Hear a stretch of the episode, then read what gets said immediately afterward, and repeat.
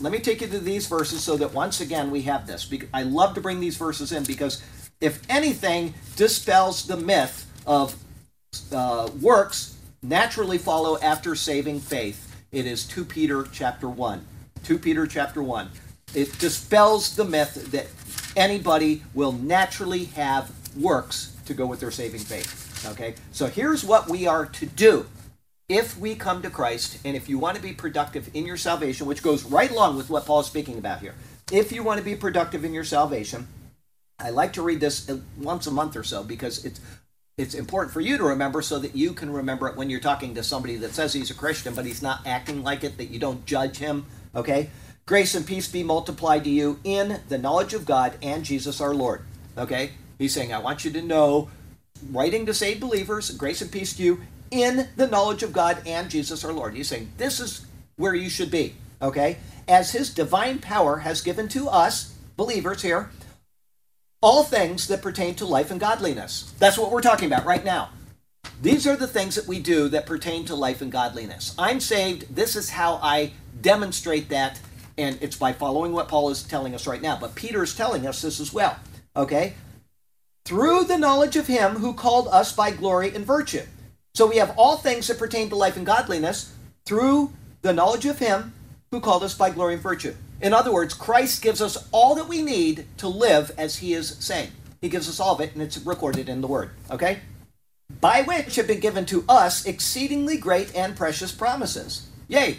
We're going to go to heaven someday. This is what people believe. I was saved. I will no longer go to hell. I'm going to go to heaven. So that's basically what he's saying. Good job, folks. You have precious promises that through these, these precious promises, that through these you may be partakers of the divine nature, having escaped the corruption that is in the world through lust. He says, You're saved, you have escaped it.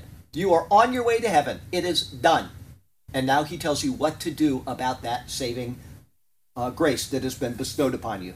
Verse 5 But also, for this very reason, giving all diligence, add to your faith virtue. He's saying, You are saved. You had saving faith, and you have the precious promise of going to heaven. The guy in Japan, okay? For this very reason, add to your faith virtue. The guy in Japan doesn't have the Bible, and he doesn't know he's supposed to add to his faith virtue. Okay, next step virtue to virtue, knowledge. He doesn't have a Bible, so he can't grow in knowledge because he has no way of knowing what to do. He has no way of increasing the virtue, he has no way of having the knowledge. To knowledge, self control. I have the knowledge, I now apply that to my life. I don't go out and do the things I used to do.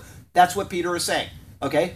Virtue, knowledge, self control. Well, the guy in Japan doesn't know that. So he's out every night doing the same things he always did. He just knows that he's saved. Okay?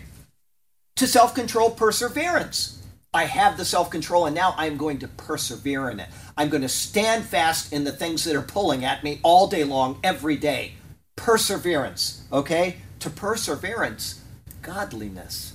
I'm persevering in my self control and I'm becoming godly. How am I doing it? Because I'm reading the word and I'm applying the word to myself, just like Paul is saying right here, okay? To godliness, brotherly kindness. I'm not only acting in a godly manner, but I am now transmitting that to others as well. Brotherly kindness is exuding from me so that they can know what I possess and they'll want to have it. Okay? And to brotherly kindness, love. Exactly what Paul writes about in 1 Corinthians 13. Add into it love. So you've got this great thing that Peter's telling you to do. You're saved. Here's what you are to do to grow in that salvation. And then in verse 8 he says, For if these things are yours, all the things he just said, growing, growing, growing, growing, if these are yours and abound, meaning they're in you and they're instilled in you and they're growing in you, and they abound, you will be neither barren nor unfruitful in the knowledge of our Lord Jesus Christ. Implying that if you don't do these things, you will be both barren and unfruitful, meaning no works.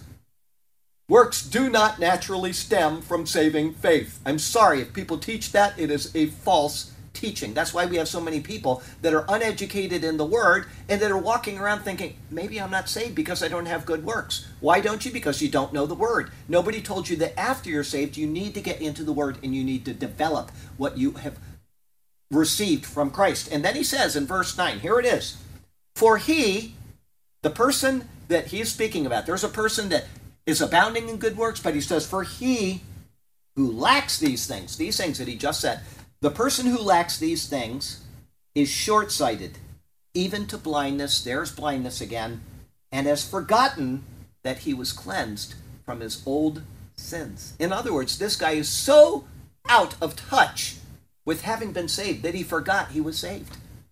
I know lots of people like that. They were saved, they loved the Lord, and then they just walked away and they don't even know if they're saved anymore. Are you saved? I'm not sure.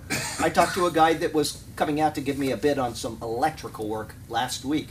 And, you know, I said, Can I tell you about Jesus? First, I asked, him, What's going to happen to you when you die? And he says, I guess I'm going to go to hell. That was his answer. And I said, Well, you know, you can correct that. And he says, Well, how? And I, I gave him the gospel. And he says, Well, I know that. He says, I accept Jesus. And I'm like, well, you see, this is a problem. You haven't done what Peter said right here. He had forgotten. He, he just couldn't remember. He said, well, I remember I accepted Jesus. He knew the Bible. Man, he was quoting scripture to me all the time. He just had never applied what he knew. So he got so far and he stopped. But he did know that he was saved after thinking about it. I, am saved. I, I received Jesus. I said, well, then the next time somebody asks you that question, what's going to happen to you when you die? You say, I'm going to heaven. And when they say, why? You say, because I was saved by the blood of Jesus Christ. And now go do something about it. Do what Peter just said and do what Paul is saying right here. You see how important it is to properly understand when you are talking to people about salvation because that guy's got this conflict in his life. He believes in Jesus, well, you know, but I don't know if I'm saved. And it, it, his whole life is in upheaval because he doesn't have the surety and the knowledge of Jesus Christ. What a sad place to be.